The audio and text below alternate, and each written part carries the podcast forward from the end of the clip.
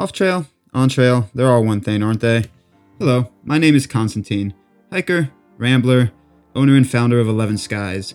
We created a podcast here to highlight and represent what it takes to make through hiking, long distance backpacking, adventures, outdoor life possible.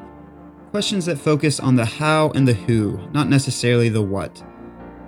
We all share this love for what we call the outdoors, but everybody's different. The diversity is what makes it wonderful. And just like the trails themselves, the diversity of how people make this life possible and how people continue to live the life that they truly love is what really has inspired us and makes us want to continue to learn about these people. So, this is the Off Trail Podcast where, yeah, we might talk about trails from here and there. It's hard to make a hiker not ramble about trail systems, but mostly we're going to learn about the people. We're going to learn about what makes it possible and how they function and how they manage and how they strategize their time off trail, make on trail possible. Enough of our rambles. Let's just get into it, shall we?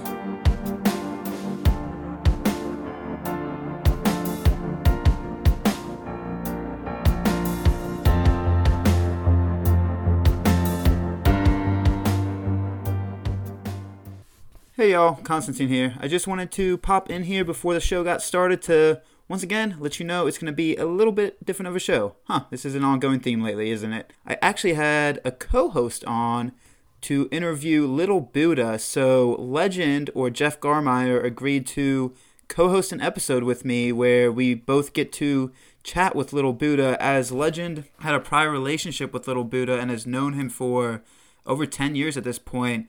I thought it would add a fun little flavor to the convo and um, let it loosen up a little bit and kind of let us just flow into things that I might not personally have thought of. So, so yeah, I thought it was fun. Um, and if you guys thought it was fun too, let let me know with a comment or shoot us an email because co-hosting um could be a fun little thing we could go into. As always, Magpie is the kind of go-to co-host, but it could also be fun if Legend started co-hosting some more episodes with us. So yeah, please shoot us an email or leave us a comment, and we would like to hear what you guys think. And also, as this show has continued to grow, we really appreciate all the love and support. If you guys can, please shoot us a rating over on Apple iTunes. Not iTunes, it is Apple Podcasts. I don't know why I combined the two. Please leave us a rating over on Apple Podcasts if you really enjoy the show. It helps us be able to branch out and reach more hikers, more outdoors people, and more stories. So, as always, we thank you, and let's get into the show.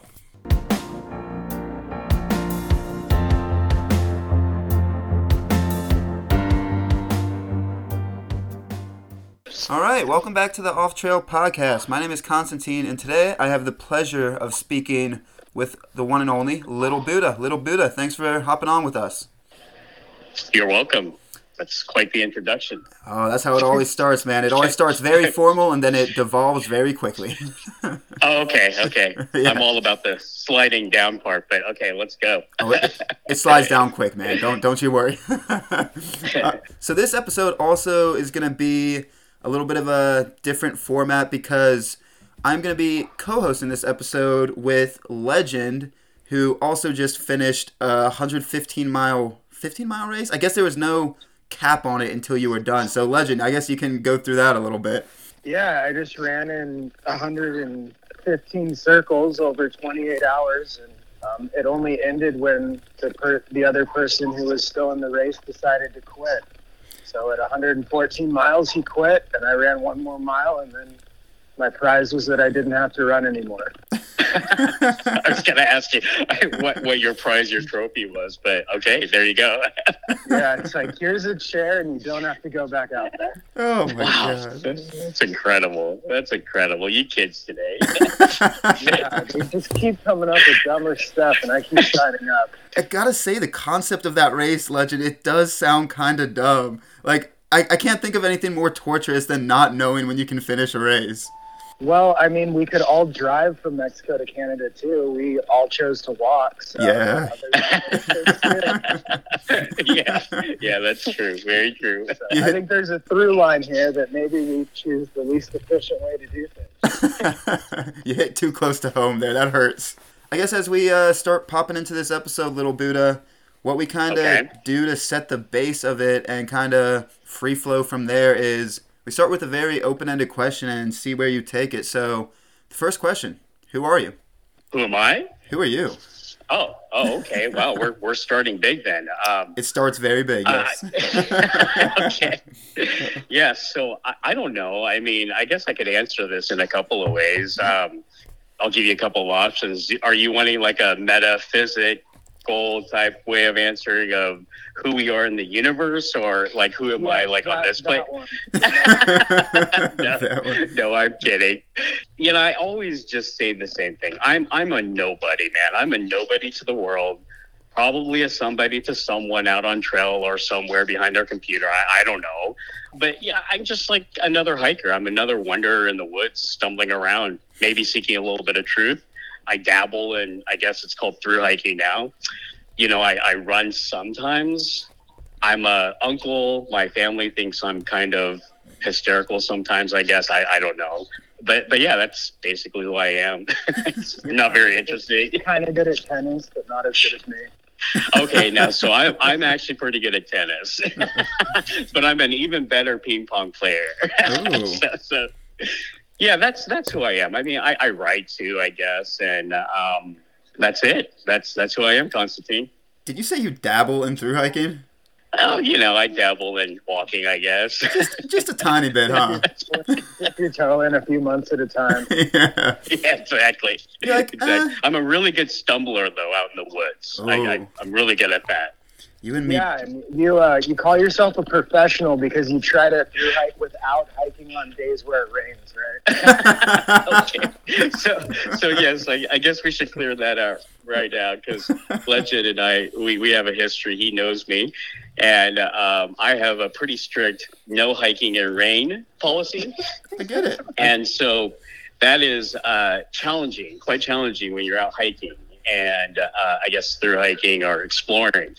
Um, so I'm a big fan of getting out of the weather. I'm a very uh, fair weather hiker, but that's with the caveat of knowing that you know if you have to, you can pull out a big day.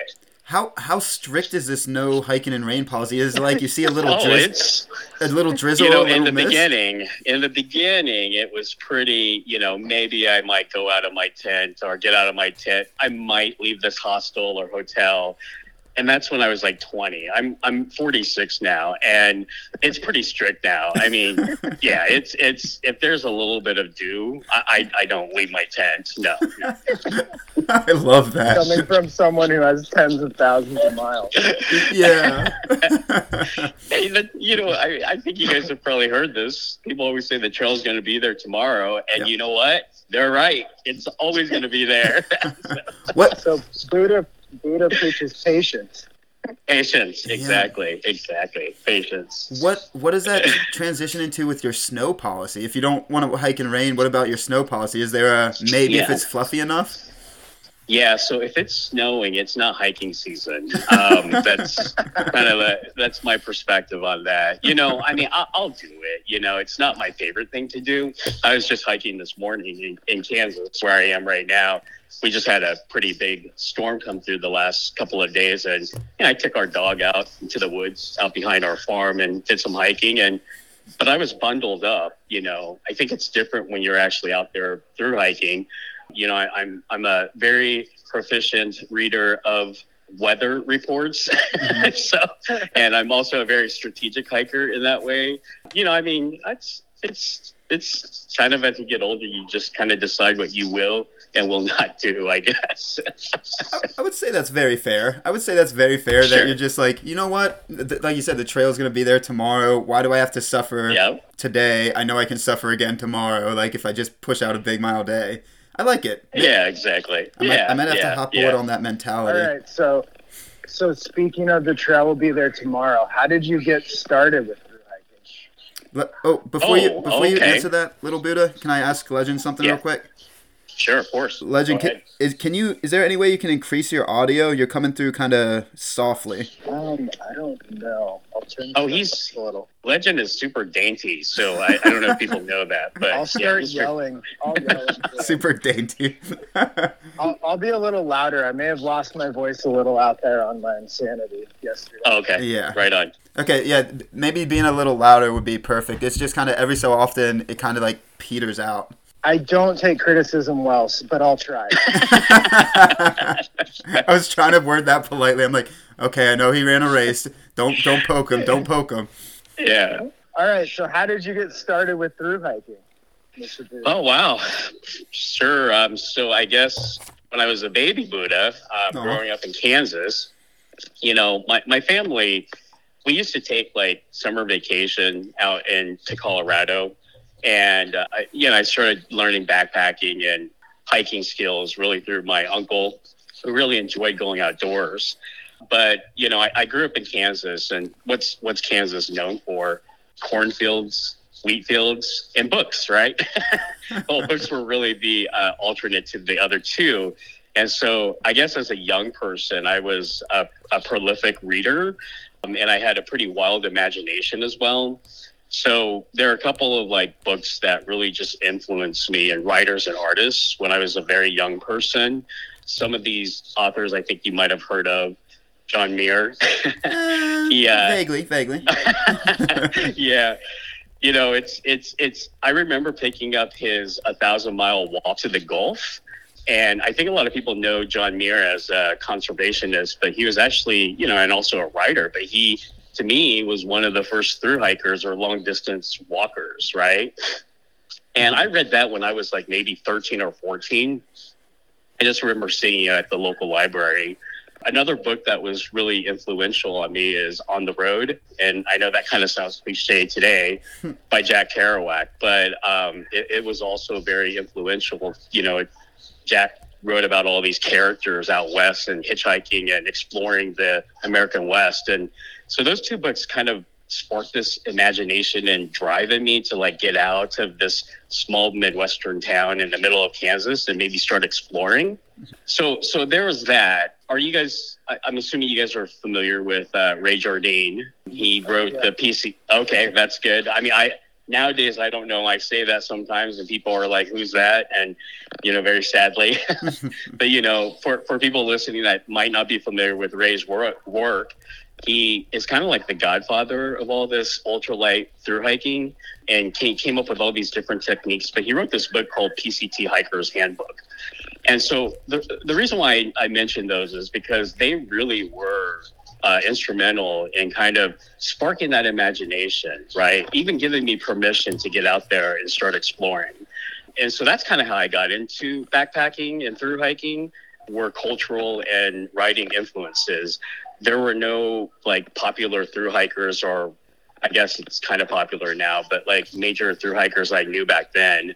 So uh, it was it was literary influences that kind of got me out there. So what what sparked you first then? So after reading all the books, um, and then kind of having that thought of, oh, this might be something I want to do. What was your kind of first introduction? Was it the AT, PCT, something different? Yeah, no. So my very first through hike was on the John Muir Trail in 1995, and I had uh, been a camp counselor at a camp called Cheley, Colorado camps up in Estes Park, and the season had finished. So I was bumming around in Boulder, Colorado, and this is actually when I picked up that PCT Hiker's Handbook by Ray Jardine. Ray was a big um, climber and also outdoorsman. Uh, just to let Constantine no, really quick, que- it sounds like you're chopping wood. It Um, does. I don't know if you can hear me. it does. It's. I think Okay. it's. I think it's legend. Oh, okay. Me? but uh, Yeah, there's there's a crackle. I think coming from uh from your end. It's go- oh, it, it's gone now. it's gone now. Yes. Yeah. And please don't edit this out. This is great. Keep it going. well, yeah, yeah. So anyway, Constantine, I was bumming around after my uh, season as a camp counselor up at uh, Cheley, Colorado camps, and you know, I, I I saw this book in this store in Boulder, Colorado, big climbing community. Ray had come out with that book, I think, like in '93 or '94. But I had picked it up and I was like, oh, what's this? PCT Hiker's Handbook? What's the PCT? And so in there, he also talked about the John Muir Trail. Mhm. And I was like, you know what? I've got like almost a month before college uh, session starts. So why don't I just, you know, all these cultural influences from earlier, right? Jack Kerouac on the road, hitchhiking, all that. Why don't I just hitchhike out to Color or to California and hike the John Muir Trail? That sounds kind of cool. And so, you know, I was a pretty young kid. I was 19 and very idealistic and you know, beatnik culture was very inspirational for me. Mm-hmm. Um, I was already kind of rejecting standard narratives and like looking into Kish and counterculture influences. And I was like, you know, I, I think that sounds kind of cool. I, I think I could hitchhike, you know, out to California and I'm just going to do this trail.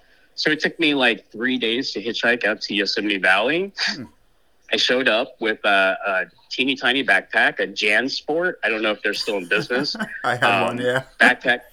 oh, okay, are they? Yeah. yeah. My uh, gear references might be outdated. Um, I tend to hold on to things until they fail, and then I'll replace it. I love it. But anyway, I had like this. I had this JanSport uh, backpack that I used for school and also for backpacking. Mm-hmm. Um, a childhood sleeping bag. You know, a tarp uh, the Ray way, right? Go as light as possible, and some tennis shoes. And I ended up hiking at the time the 100 and like 95 mile JMT. That was my first kind of uh, through hike, and that was it. That was the beginning of the madness. So where do you where do you stay? It took three days to hitchhike out there. Where do you stay those nights in between? yeah, that's a good question. Hitchhike. Hey, so I I got pretty lucky. I I had one straight hitch from Estes Park through uh, what is that um, national park up there, Rocky Mountain National Park. These uh, people were driving out west, and so they took me as far as Utah.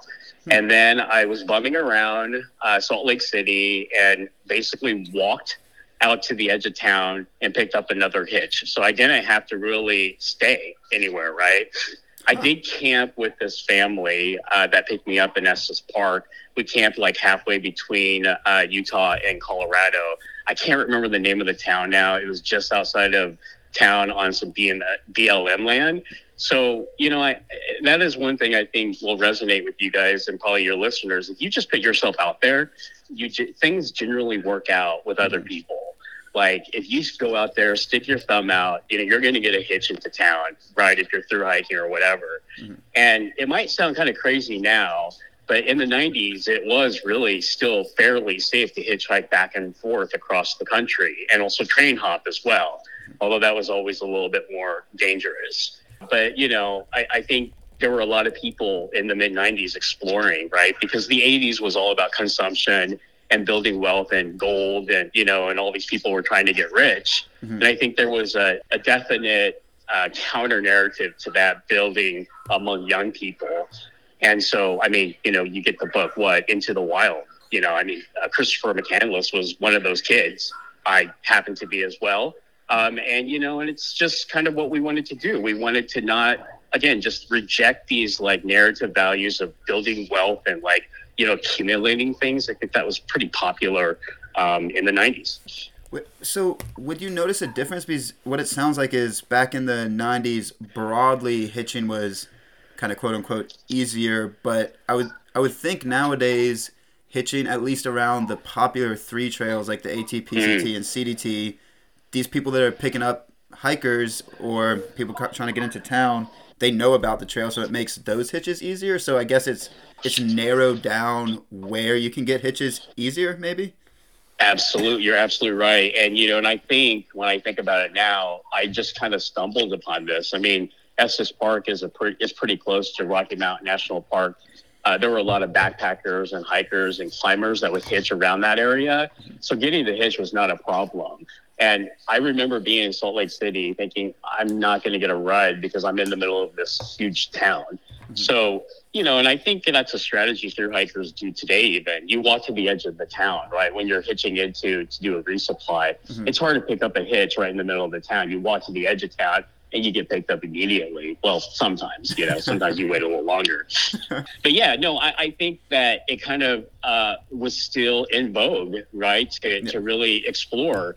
And I felt like, you know, I was just this little kid from, you know, the Midwest, and I had read all these books. You know, all these authors and uh, writers had had all these experiences that I wanted to have as well.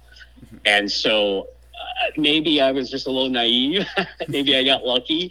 I feel like that happens quite a bit when you're out exploring. You just are lucky, right? You're yeah. lucky you don't die. You're lucky that, you know, a car doesn't run over you when you're road walking or whatever. Mm-hmm. But I was just lucky. And, um, yeah, it's what I do. So speaking of exploring and being lucky and taking a left turn, how do you go from Kansas to ending up in New York City? yeah. Okay. That's a good All right, one. so yeah, I, I don't. I, I mean, you know, again, I, I if, if you guys don't know some of these cultural reference, references, I'm happy to explain. You, do you, are you guys familiar with Andy Warhol? I've heard the name. Is he the painter? Or s- Yeah, yeah, he's he's kind of uh, I mean, he's he's really a, go ahead, legend. Yeah, I know about Andy Warhol. Yep. Okay, okay. Well, uh, Constantine, he's uh, you're probably familiar with that like Campbell's soup can painting. It's a print. okay. It's a, a repetitive Campbell's soup across. I think there are like 32 images. That's probably his most famous. But he's painted people like Marilyn Monroe. You know. But anyway, he was um, this New York-based artist. And I remember in National Geographic, they had done this like big spread of Andy's work. Now, what does a New York artist that is downtown have to do with anything outdoors? Well, Andy had done this spring print called Endangered Animals. And what it was, was it was this feature of a Siberian tiger. I think there was like an African elephant, bighorn ram, bald eagle, orangutan, right? All these like endangered animals.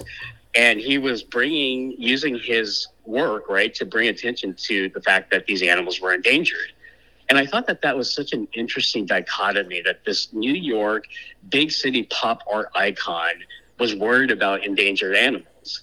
And I was like, that's kind of cool, right? You know, I mean, like, usually you hear people that are in the conservation movement more focused on endangered animals, not like these pop art, art icons, right?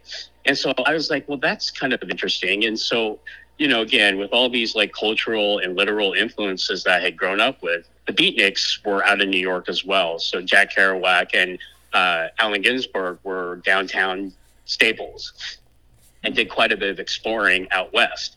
So they had this like duality in their life. They had this big city, right, lifestyle, but then they were also out west exploring and searching for truth. And so that just again put put it in my my you know I guess developing brain or whatever that like hey I could move to New York and maybe become part of this post Andy Warhol factory right and be involved in like the downtown nightlife and scene and yet also still explore uh, because I had seen my literary influences do the same thing so that's what again that spark got me to New York. I was like, I'm going to move to the city. I want to be in the city and have that that experience as well. Did it did it not feel abrupt for you? Because at least a lot of the people I know and a lot of hikers I meet nowadays, they kind of do the opposite thing. So if they started in a city and then hit a trail or two trails, they start gravitating towards the small town. They start trying to figure out ways to get out of the city. But it sounds like you did the opposite way. Um, did it not feel like a little kind of cut off going back to big city life after trail?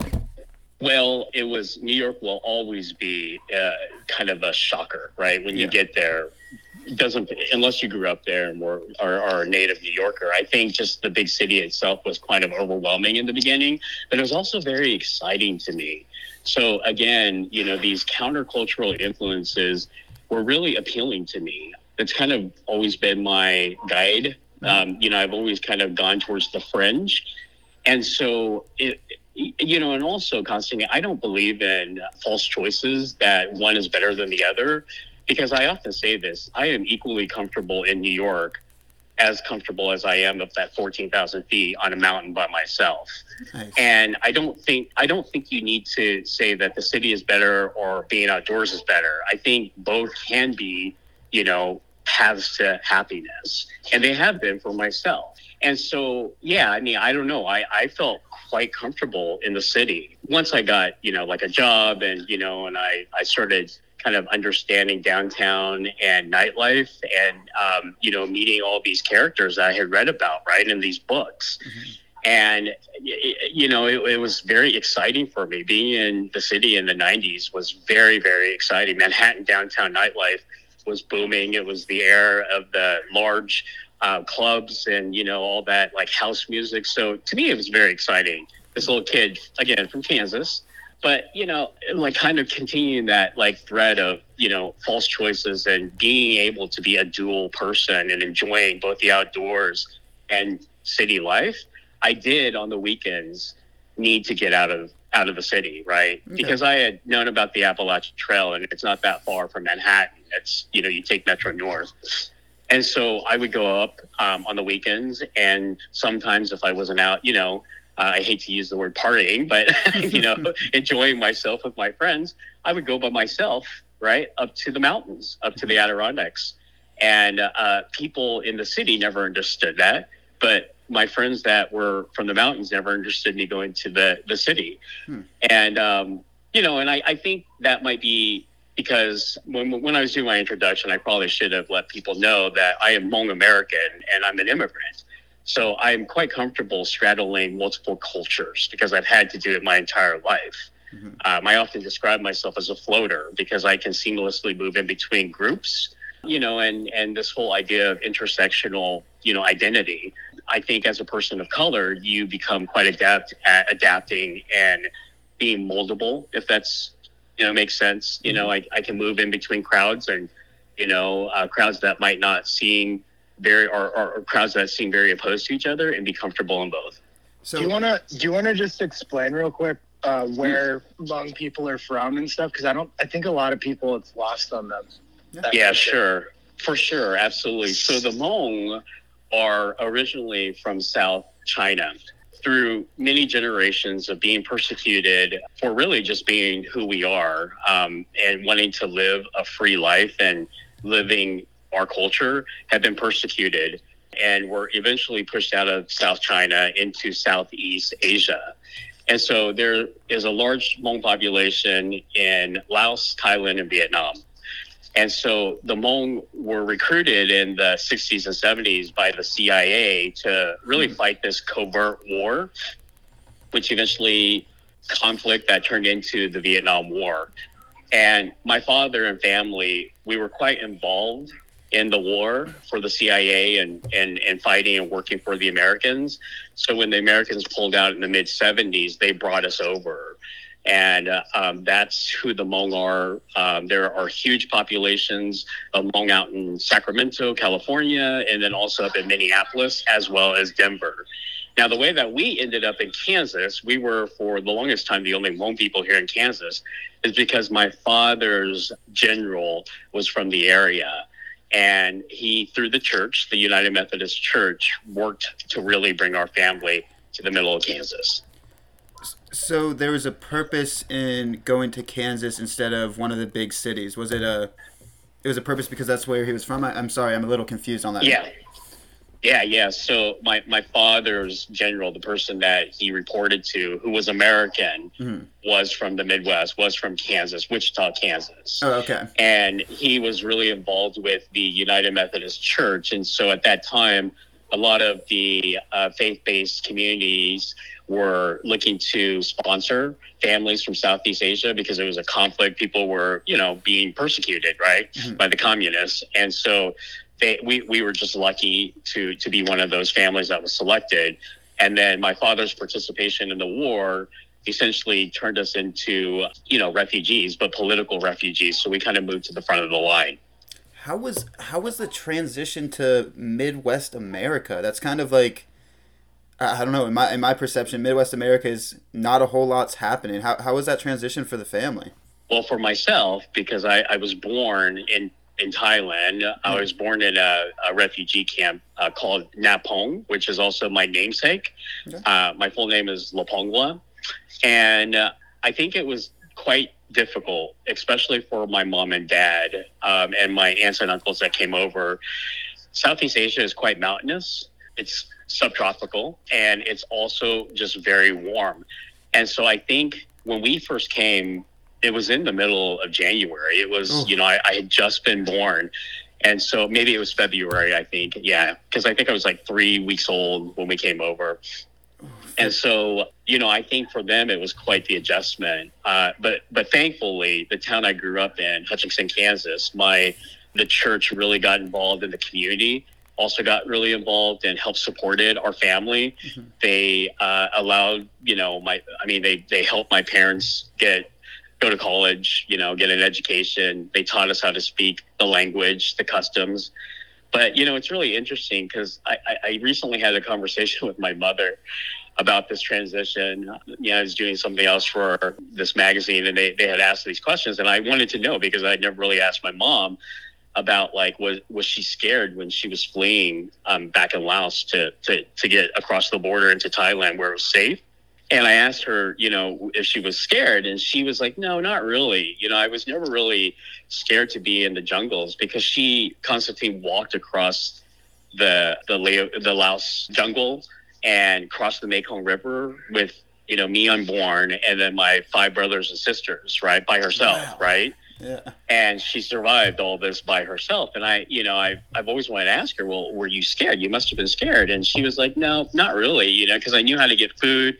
I knew how to hide in the jungle. I, you know, I knew how to provide for my family. Mm-hmm. I was actually more scared when I got to Kansas and I didn't know how to go grocery shopping. Like that was such a foreign concept to her, you know, to go into a store to get food. So yeah, that, that, I think that story is just really representative of just how difficult and challenging it is for immigrant families coming to the United States. Yeah. But I also want to just point out, you know, I think uh, the West and Americans in particular have this idea of these immigrants coming into, you know, and coming into the United States as being completely impoverished and uneducated. And that couldn't be further from the truth. You know, my father went to college in Russia and you know speaks like five different languages. Wow. And and so he's quite educated and you know so when we came over we also we we had names and that's one of the only reasons why my mom also survived because she had to during checkpoints bribe the guards to let her pass right mm. and the only way she she was able to do that is because of the gold and silver that they had, you know, to, to barter with these guards, I guess. Wow. And so, you know, also very famous. My mom will always say, famously will say, you know, when people say, you must be so proud of your family to come here and build this life. And my mom always says, you know, we actually lost everything when we came here. Yeah. you know, it's, so so it's kind of you know just perspective, I guess. That's quite an origin story. Wow. Um, uh, when your mom, excuse me, when your mom was traveling through the jungle, is it at least from my perception is it when fear is like so intense it just can't be allowed in has she ever talked on that is like by being able to continue forward she just had to completely shut out any other fear because it would at that point be at that point like cripple her to the point that she couldn't do these travels so she kind of had to just shut it off and then the abruptness of getting to the US like going grocery shopping for small things is once you're not in that kind of crippling fear, you have the mm. opportunity to think and you have the opportunity to kind of feel again. So everything kind of feels more. Yeah, I think anyone that faces adversity in their life, what what what is the option? Yeah. Right. You either you either choose to continue, right? And I'll, I'll even bring it back to through hiking. I mean, there's quite a bit of adversity when you're out in the woods, mm-hmm. you know. And uh, what is your choice? You you continue to put one foot in front of the other, right? Mm-hmm. And so I, I think for my mom, in a similar way, she had no other option, right? Uh, she had no option but to continue forward. And I actually draw a lot of inspiration, not only from my family, but in particular my mother. Whenever I'm struggling out in the woods, like if my mom can cross a, a jungle in Laos and yeah. cross the Mekong River, I can get up this ridge, you know, I, yeah. and, and that, that I, I, I say that over to myself over and over and over when I'm feeling like, you know, I'm not wanting to get out of my tent because it might be sprinkling or whatever, you know, I, you know, I can get out and, and do some hiking. This no rain policy is ridiculous. So yeah, yeah. I mean, like, you know, I, it is a motivator and, um, you know, and I think you have to have a sense of humor too. Mm. My mom is probably one of the funniest people I know mm. and one of the quickest people I, I'm fortunate to know. Mm-hmm. And she found a lot of I think, to entertain my older brothers and sisters because they were infants, right? Mm-hmm. And, you know, I'll share this. You can keep it in or not. But uh, part of a strategy for a lot of Hmong families when they were crossing um, the, the jungles, so kids cry. And so one thing that they used to use was opium to make them go to sleep, the children, right? Mhm. So that because if they're crying in the middle of the woods, the Viet Cong, the communists will know where you are and they'll come and kill you. Jeez. And so, you know, my mom, with this like, you know, this sense of humor, would sometimes say, you know, that measurement of opium we used on you. You know, so, so, so it's that dark sense of humor Yeah. and, and making light of the situation. I think is also a survival uh, tactic that you know people use, Mhm. um, and it certainly has carried over to to me. so yeah. She's saying, "Well, we shouldn't shouldn't have gone that far because now you're just hiking across the country year after year after yeah, year." yeah, exactly right. I probably shouldn't be dropping drug jokes. I'm sorry. I don't know what kind of rating this podcast is. It's I- it's a free it's a free flow, man. I usually try not to cut out anything unless you guys specifically ask for it to be cut out. Um, it's just conversational. sure. I just like seeing where it goes, man. right on. Yeah. Okay, cool. Yeah. So why don't we transition back to your hiking? Okay. Yeah. We should ask what what was uh, your mom's base weight on her trek into Thailand? well, I think I was probably like I don't know. I'm really bad with with um, like the whole like reproductive like process. Mm-hmm. So I don't even know how like heavy infants are like what is it an embryo and stuff weighs. I must have been like what five pounds. So I my mom. My mom was ultra light, like at five pounds. if if only Ray Jardine's book had come out a little bit earlier, it could have been just a powerhouse through there. Oh yeah, yeah. My mom totally influenced Ray. I mean, that's widely known. That's common knowledge. Yeah, you heard it here. Yeah. Yeah. So I, I guess we could bounce into a little bit of the yeah family part of it. Um, bounced a lot Sure. into the family part of it. So, what did your family and kind of friends think as you started kind of transitioning your life towards um, just adventure and kind of spending this mass amount of time in the outdoors and hiking and through hiking? What were kind of the emotions Yeah. going through? Well, in the beginning, they didn't know because I didn't tell anyone that, that I had, you know, this 19 year old kid stuck my thumb out and made my way out to California. Yeah. Uh, and and when I moved to New York, I also didn't tell them that I was, you know, leaving the University of Kansas to go to New York, and um, I would figure it out. So it's interesting because my family, um, in particular, my dad, has always taught us to be very independent thinkers. And uh, yet they, you know, I'm, I'm a child of immigrants, and so there's always that need to, you know, do better than the generation before.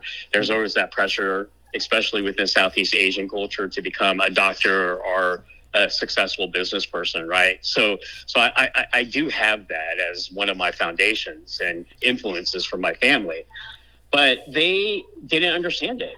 They didn't understand it at all. They thought I was going to die. You know, um, one of my mom's worst fears was that I would be camped underneath a bridge.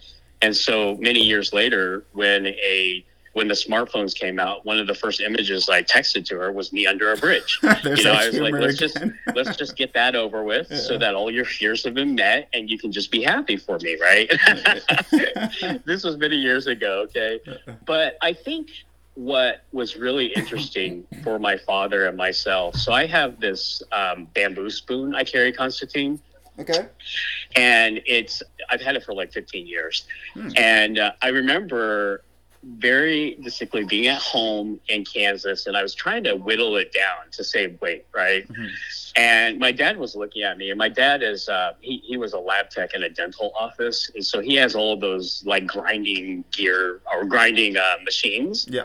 And he was just looking at me struggling like with this like knife, and he was just like, "Just give it to me." and and he this is i think when he finally understood or accepted you know this this through hiking or this out, outdoors exploring kid that he kind of raised he he took that that spoon and he smoothed it out for me and did it perfect and i have that spoon to this day and i feel like that is really the first time that he accepted it um, i also you know was able to at one point do a little bit of yeah, I got sponsored by, you know, a financial company and they gave me a little bit of money. And he was like, oh, well, you can do some hiking and get paid for it. That's kind of cool. And I was like, well, it's not really getting paid for. Mhm. I mean, they gave me like a couple of thousand dollars. That's going to last like a couple of months. But yeah, so I mean, I think over time they've come to uh, be okay with me being out in the wilderness. But I've always been a strange kid. So I, I assume that they probably still think that I'm that strange little kid. so yeah. You, you are definitely. okay. I I wasn't gonna say anything because I had a feeling Legend was gonna hop in there with something there. Yeah, yeah, Yeah, right. You- always. You, always have to. You have to be childlike, right? You do. Uh, yeah, for sure. I, I mean, you just pl- you're playing in the woods for months at a time. I mean, it's the most childlike thing that somehow we all like to do. Yeah. For sure. Right, right. And I think articulating what we do to people that don't actually do it, it's it's that that in itself is very difficult. And so just you know, just uh, you know, take into account like my family and their history of surviving, you know, the the jungles of Laos to get here and you know, and now their kid wants to go play in the woods. So I mean, I'm sure there was some hurdles there that they had to get over. From Yeah. and e- even from our conversation here shortly is like it doesn't sound like this is your personality but you you said something about like needing to do better than the generation before do you put weight Mm. do you put weight in the miles that you're going after because you're getting close to 50,000 and I, I know necessarily there wouldn't be any comparison in your direct family with those amount of miles and those amount of hikes and through hikes but is that part of the reason it doesn't again from your personality it doesn't sound like you're putting weight into that but i would be curious what that feeling is Well, um, and it's it's interesting that Legend's on here. I, I mean, I think when Legend and I met, when was it? Legend like 2011. Yeah, PCT? 2011. Yep. And so that was my third PCT when I had done half and half. Um, and then I actually ran it, oh, almost ran into you later, 2015, 16. Is that right? hmm Uh, Okay. 16. Yep. Yeah. Constant, you bring up this number, and I was hesitant to. I, I recently did this interview with a magazine, and they were pretty focused on this number and what I had hiked. And so I don't generally lead with what I've done because I don't think it's important, right? Yeah. You know, I mean, we all drink water. At some point, we're going to have to use the restroom. Uh, you get out there, you hike, you know, at some point, the miles are just going to add up over time, right? yeah So I'm not really focused on numbers. Now, I did early on on my first through hike, um, and I call my trail dad. His name is Dharma. You know, at the time, I didn't even actually even know this, but he had already hiked all three big trails. He was a double, triple crowner already when I met him, but didn't know that. And I remember him telling me about miles and what his goals were. And so, yeah, that, that kernel thought was definitely there. And I think as the over the years, as the miles have accumulated, at one point I was like, you know, I might, I might try to do fifty thousand miles before fifty. Hmm. And I'm a type of person that like I don't like to announce things beforehand. I kind of like to announce them when I'm almost done. yeah Why shoot yourself in the foot, right? But you know, I bring up the meeting legend because I don't even think when we spoke legend, I don't know what I told you. I have a terrible memory, but I doubt I told you how many miles I hiked, or I, did I lead off with that? No, you told me that I shouldn't filter my water anymore. That's what you told me. so yeah, yeah. I mean, to answer your question, Constantine, it's not. I, I'm not a materialistic person. Yeah. Money doesn't really, you know, matter to me. I mean, it's just kind of a means to an end. Yeah. But like these goals and accolades and awards that people get to doing something I think is just very not interesting. Actually, Mhm. fine. That's great. That's great. You know. Uh, if someone thinks you know fifty thousand or hundred thousand miles is impressive, I, I think okay, yeah, it is. But you know, again, you know, you drink enough water, you're gonna have to take a piss at some point. So that's just the way I look at it. I had a, So I had what a, does what does winning outsider of the or being an outsider outside magazine person of the year mean to you then? you're poking you're poking him now legend you didn't want to define it Okay, that way so- Do you want the honest? No, I'm. Do you, do you, okay, I, I, I will. How, uh, how about what it? How about what you or why you were into doing it? I think there is like a really good reason here and stuff. Why don't we go with that? We can make fun of everything, but I think there is Right. a lot here. Yeah. yeah Well, okay. In, in all seriousness, I, I was okay with kind of, I guess, working with outside and and with Legend on this because you know, in a sense, it is you know contributing to representation outdoors, which I think is important. mhm. Recently with all the COVID fear mongering within the uh, AAPI community, Asian American Pacific Islander community, there have been very brutal physical attacks on elders. in large cities. And so I had a very visceral reaction to that because I could see my parents being attacked in that way. Mm. And so, you know, I, I was planning on doing my third CDT last, yeah, last year. And I, I had never really fundraised for an organization just because Constantine, I know people think through hiking is this kind of cool, like, you know, oh man, it's this thing. Mm-hmm. But, you know, you just have to remember I come from a place where, you know, it was counterculture influences that got me into through hiking and exploring. Yeah. And at my core, I will always be that. And through hiking to me will always be kind of this transgressive like act that violates, you know, accepted and imposed boundaries. And so that's the way I view through hiking is through that lens, mm-hmm. not about trying to popularize it or make it something that's cool. But anyway, I, I decided that I would raise money because I had seen other people raise money, right? Walking. And um, I decided to, uh, or I reached out to um, the Cal, or excuse me, the Chinese Affirmative Action. They're an organization based out of California that uh, started the Stop AAPI Hate campaign. It's a hashtag campaign. Yeah.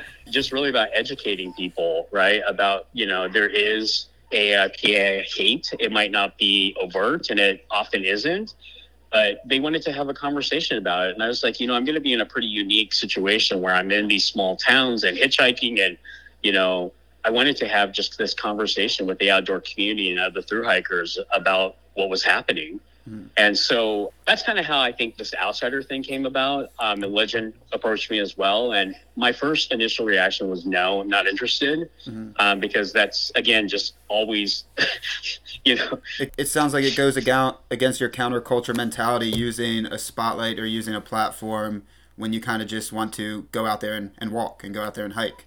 Exactly. Right.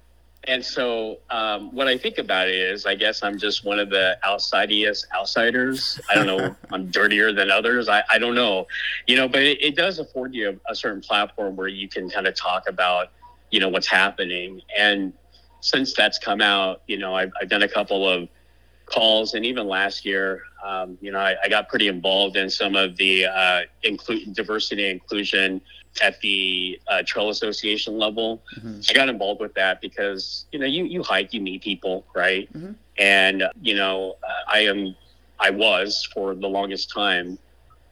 You know, I, I remember just like early on, not only was I often the only through hiker, but I was always the only person of color.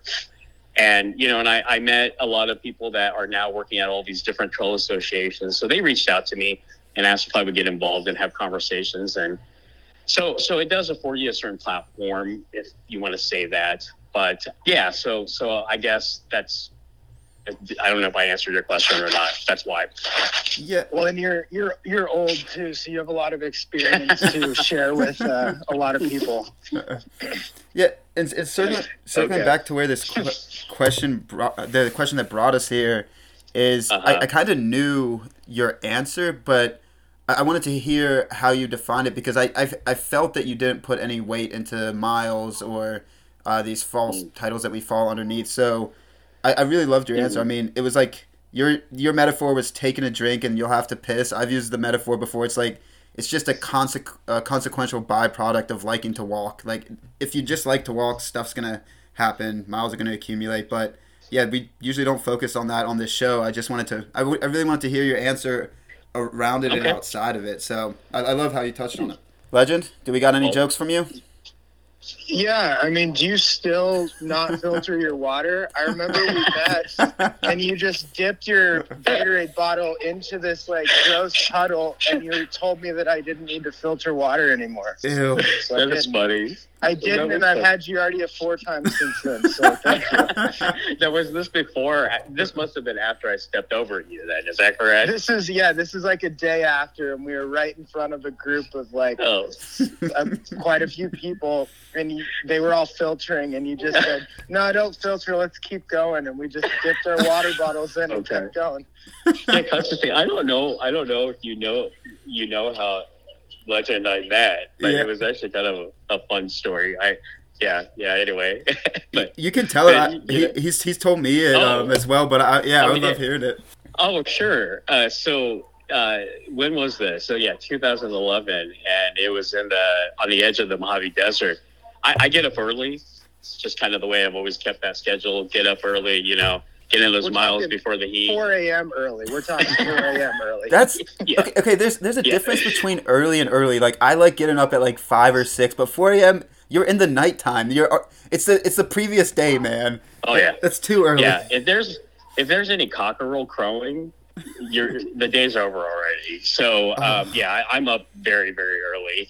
Jeez. and um, you know i come around this bend kind of on this little ledge and there's this kid in the middle of the of the trail and he had kind of fallen halfway out of his sleeping bag. And so you know i was like god what a mess man. This kid is a mess. He's like never gonna make it. Um, so I, I i literally walked around him and stepped over his hand that was kind of a little bit out. And then so later that day or mid morning, I'm I'm climbing the the the the trail and up this like you know ridge. And you know I'm not a particularly fast hiker but I can move you know I can I can keep a three three and a half mile pace if I have to. And uh, I turn around and there's this kid with this enormous backpack on and he's flying up the mountain. I mean and when I say flying he's walking really really fast. And so it turns out to be legend. And so i don't know we just kind of hit it off i think. And we like to you know take the piss and you know laugh and i always enjoy that and i always enjoy people that are self-deprecating and legend certainly is that and um, you know we just kind of started hiking together and i might have taught him a couple of things that were really bad like not filtering water maybe it sounds like but, May- but yeah that's that's how we met yeah, we got to Kennedy Meadows and he Oh, was yeah. like, my external frame pack had broke and he spent a couple hours just like, why do you have three pairs of pants? I haven't seen you wear them in the last week. yeah, yeah, we did do an impromptu uh, a shakedown. Our buddy, mutual buddy, well, actually, Canada Doug, he and I like to joke around that we're hi- we're his co-parents. But um, Tick Legends, we found this old backpack in like the gear, uh, the, the the hiker box, and we I ended up sewing, I think, pieces of it uh, with dental floss and kind of turning this backpack into this Frankenstein type thing that might work in the Sierra Nevada. And I think it worked for a while, Legend, right? And then it, then Yeah, it fell apart. I got to Mammoth, so it made it like 200 miles, and I did have some back spasms, and I had to re-sew it every night. But it was better than my external frame pack, where the frame literally broke because I was carrying too much. Oh man, oh, I I feel. yeah, the kid was not. Um, he, he, I don't know how heavy your backpack was, Legend. I think it was in the fifties, Oh. fifty Yeah. pounds and more, maybe for sure, right? Yeah, Um, but So- you know, the filtering the water. Yes, I do filter my water. Especially it depends on where I am. Right in the desert, I generally will. But we were up in, you know, past Kennedy Meadow. Oh no, were we up at Kennedy Meadow? No, no, no. We were, we were still we in the desert. Yeah. You gave you gifted me a Buddha filter, which is just a piece of mesh taped to a Gatorade cap. I, for- I forgot about that. yes, It was my That's- gift. that was right. So- yeah, you got sick that day or after? No, I, you- I didn't get sick on that trip, but since then I've gotten sick just following your advice. That is, you know, it's interesting. I, I've never had Giardia, and I've drank some pretty crappy water. But- I think it's because I'm I'm from Southeast Asia, and we kind of just, you know, we're the type of people that eat the whole animal. So, you know, I have a pretty strong stomach, can process things. I think. and and some people are actually predispositioned not to get giardia. Like there's a gut uh, bacteria that some people have that um, Uh. actually actually predispositions you not to get sick as often. Oh, okay. So- okay. Know. From what I got from that introduction too was you gifted legend giardia, back spasms, a Buddha filter, and a beautiful friendship was made. Yeah. I don't know about beautiful, but at least a friendship. sure, sure. We- We're friends. we, we've we've had this tennis match between us scheduled for over ten years now, and Wow. it hasn't happened yet. You don't want any. You don't want any of my serve. I'm telling you. Mm. Oh, I do. Oh. okay. Are you good at ping pong? Yeah, I'm good at ping pong too. I'm gonna wipe the floor with you in every game we play. Every game. Well, I think I think you had mentioned you might be coming to hike in Missouri, uh, or not Missouri, Arkansas. So if you do that, yeah. I'm gonna come down and meet you, and uh, we'll play. I'll pack my tennis racket and just have it sticking out of my backpack for the whole hike. well, well, to give the advantage, you're gonna have to drink some unfiltered uh, Arkansas water before playing too. That's the only way. That makes the game super fun. So, uh, little Buddha, I know you started. Yep. Started kind of way back when. Well, at least from my perception, I know it's not that long. So, when you were getting into this, again, we kind of touched on it earlier with um, a lot of Uh-huh. the authors you were reading and everything. But who who would have had the biggest impact on you in this kind of lifestyle? Um, who kind of showed you there was a way to live this outdoor lifestyle? Well, it, it 100% is my trail dad, Dharma, uh, who again I, I met for the first time on my uh, first hike on the John Muir Trail. Um, you know, when I met him, I actually did not like him at all. it was uh, hikers of that generation are very direct. Yep. And you know, this little kid, 19, showing up in Yosemite Valley saying that he's going to hike to the end of you know, Whitney on the John Muir Trail with this teeny tiny backpack. And and and Dharma was pretty ultralight then, but you have to remember in the 90s, that's kind of when ultralight kind of began, when Ray popularized it. And so the generation before, it was all about carrying gear that you would need to survive in like the middle of the snow storm or something. You know, it was heavy stuff. And so he looked me up and down and said, "You're not going to make it. You you're gonna you don't have enough gear." Is exactly what he told me Mhm. that I didn't have enough gear, and it was interesting because for whatever reasons, I think because our pace was very similar, and I could not out hike this old man I was hiking with. You know, at the time I think he was in his 60s, uh, maybe maybe 50s. But we ended up like at the same campsites and ended up at Guitar Lake right before Mount Whitney, right? And I remember Dharma telling me, "Hey, you know, tomorrow is pretty much the end of the hike. Do you want to get up like and do a Whitney sunrise?" Hike. And I was like, well, what's that? And he was like, oh, well, you get up at like three o'clock in the morning. We hike to the top. Oh, legend. We did this too. I forgot about that. Little- little the- Buddha. This is the story you have to tell next. Yeah. Wow. okay. Li- little Buddha's like it's so- 3 a.m. I've been awake for five hours. yeah, yeah, exactly. But yeah, so he was like, you, you know, you basically hike to the top of Whitney and you watch the sun come up over the Mojave Desert. Mhm. So I was like, sure, let's do it. And, you know, and I was up there, and this is also how I got my trail name. Um, I was just up there uh, sitting in a very comfortable position, which is lotus for me. 19 is also when I started losing my hair. So I shaved my head that, that year. Hmm. And I'm, I looked, I guess, very much like a Buddha. And, and Dharma just turned to me and said, My God, you look just like a little Buddha. And I hadn't, you know, gotten a trail name before then. And so I was like, That's it. And he's like, Yeah, I think that's going to work for you. And so I, I got that trail name from him, but he really taught me a lot about ultralight hiking and the years following. We maintained a friendship.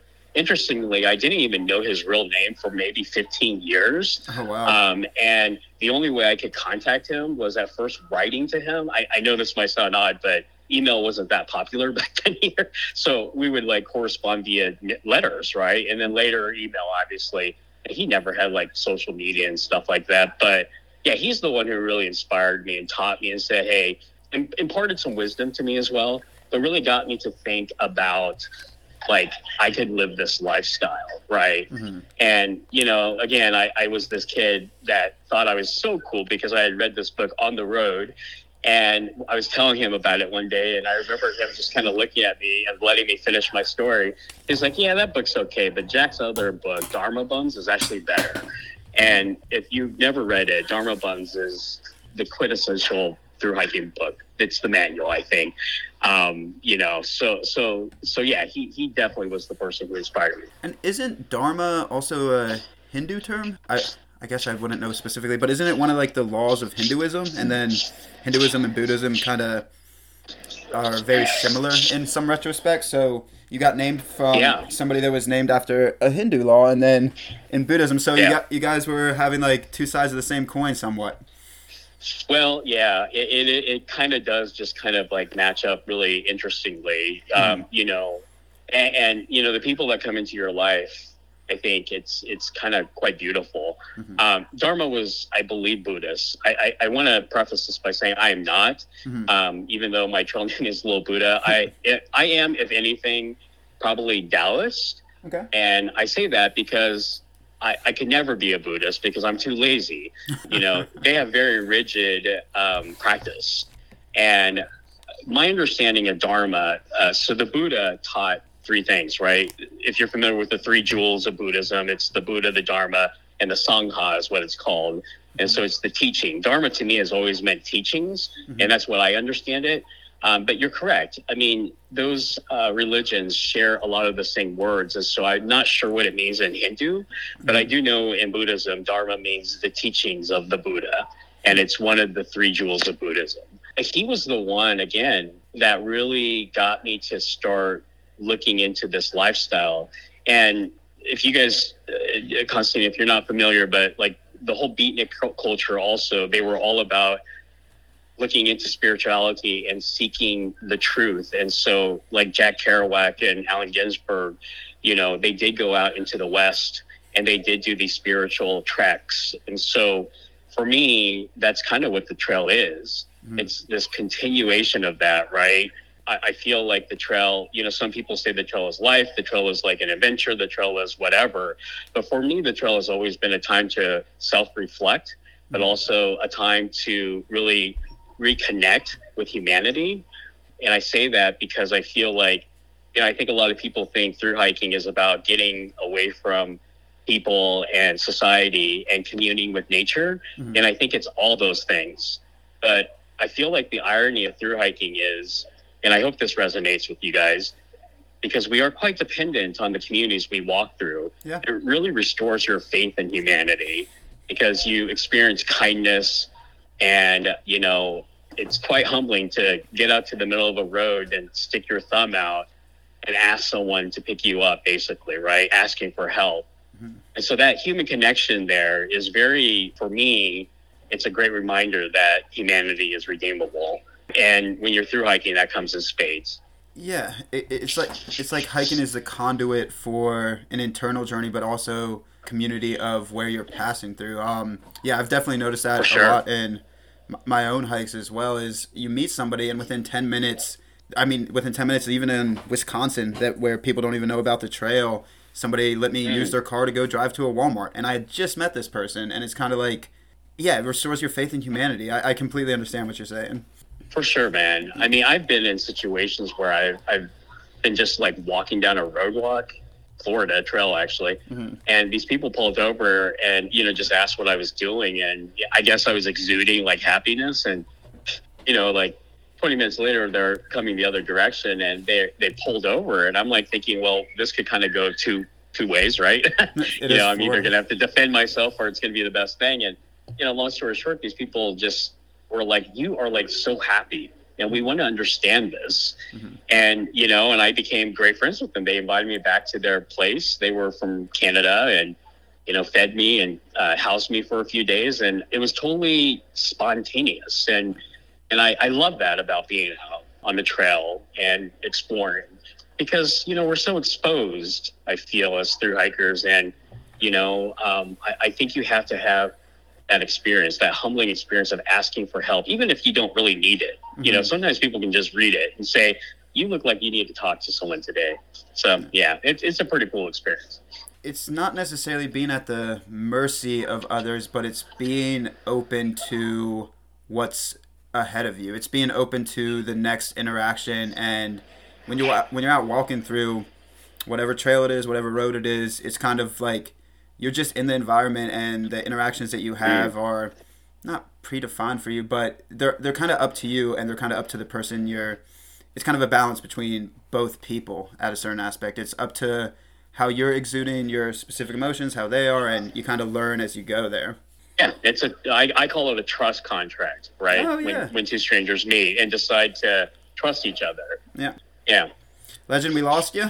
Did we I'm here. I was just eating some chips, just replenishing calories. yeah. We're going into the deep ph- philosophical talks, and, and Legend's like, "Yeah, I'm gonna open a Oh, bag of chips." Yeah, I put it on mute and was eating chips, but I was enjoying listening to like Buddhism and stuff too. I put it on mute. Oh yeah, yeah. Well, Um, now you got a view of what my personality is. okay.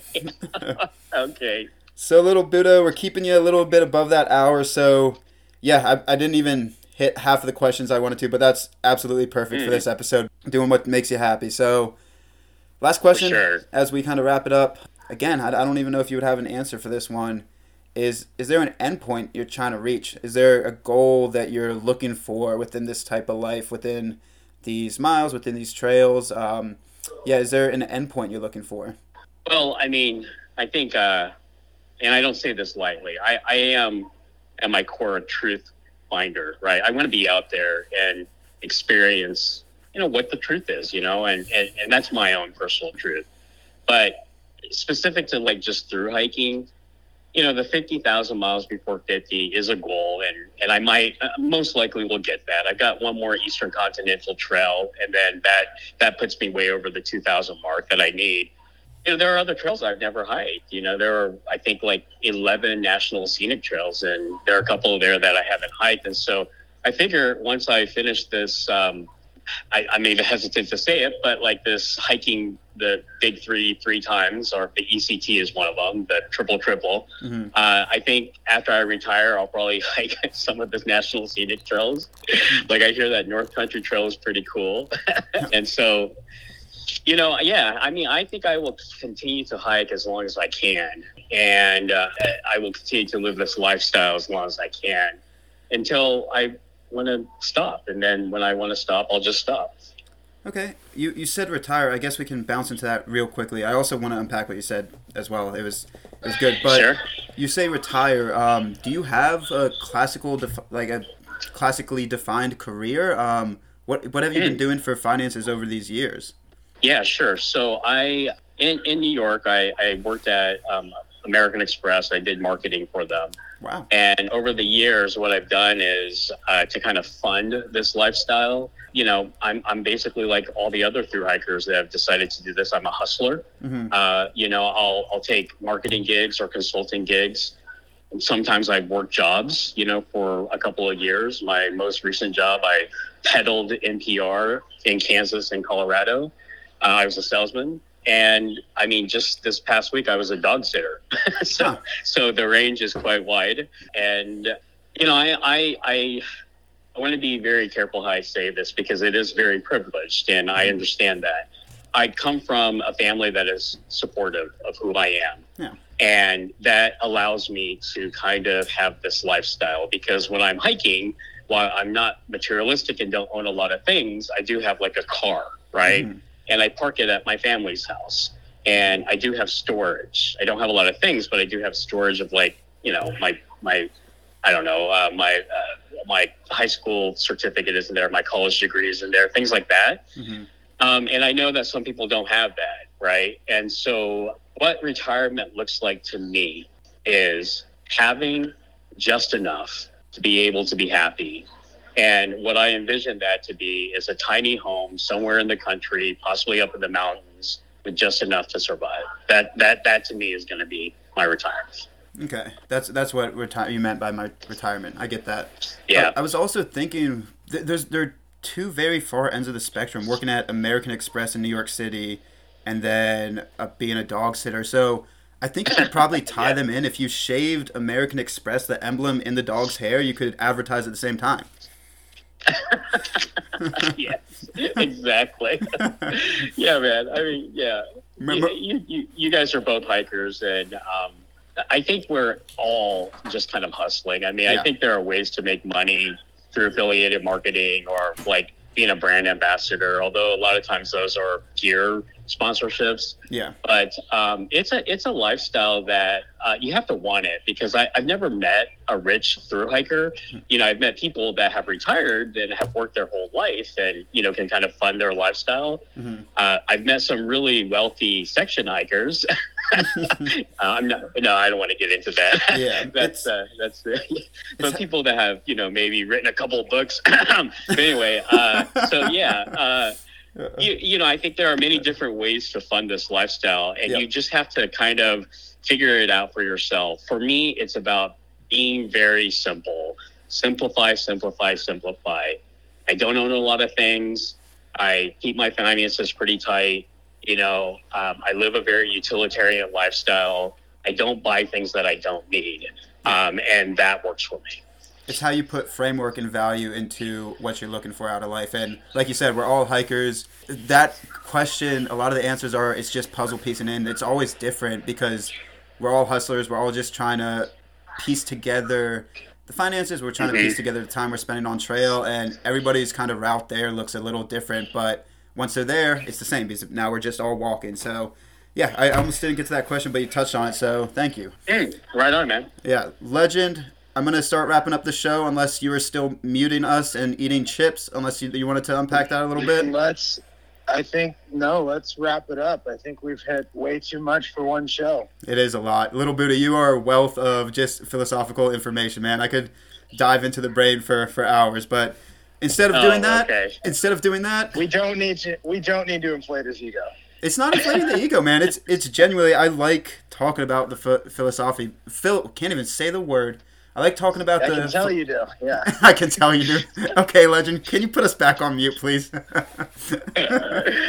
it's it's been a pleasure, Constantine. You know, I never know what to expect from these things, Mhm. and uh, it's been a pleasure. And hopefully, I haven't rambled on a little too long. But uh, The ram- yeah, the yeah, rambles. are- anyway, right on. the rambles are what it's about, man. And I don't Right even on. know if I should wrap it up this way because it sounds like you don't put weight into this, but I'm gonna go ahead and say it anyway. Um, yeah, I turn Uh-huh. over the platform to you to let people know where they can find you, learn a little bit more about you, um, interact with you. So the platform's yours. Oh, um, what is it? Um, oh, I'm I'm on Instagram uh, at Little Buddha Hikes, and that's that's probably the best place to to get in touch with me. I have a Facebook page, but I don't. I'm not really on that that much. Um, yeah, social media is interesting to me, but yeah, you can reach out that way. Yeah, social media and me have a conflicted relationship as well. Um, I think I think with every hiker, there's a little bit of that in us. So Yeah. I'm gonna wrap up the show. Legend, any any things before I wrap it up?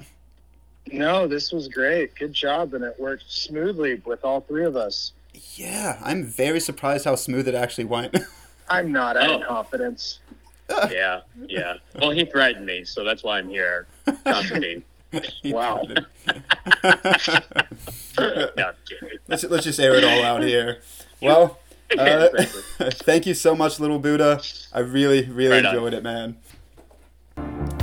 Well, that's it, folks.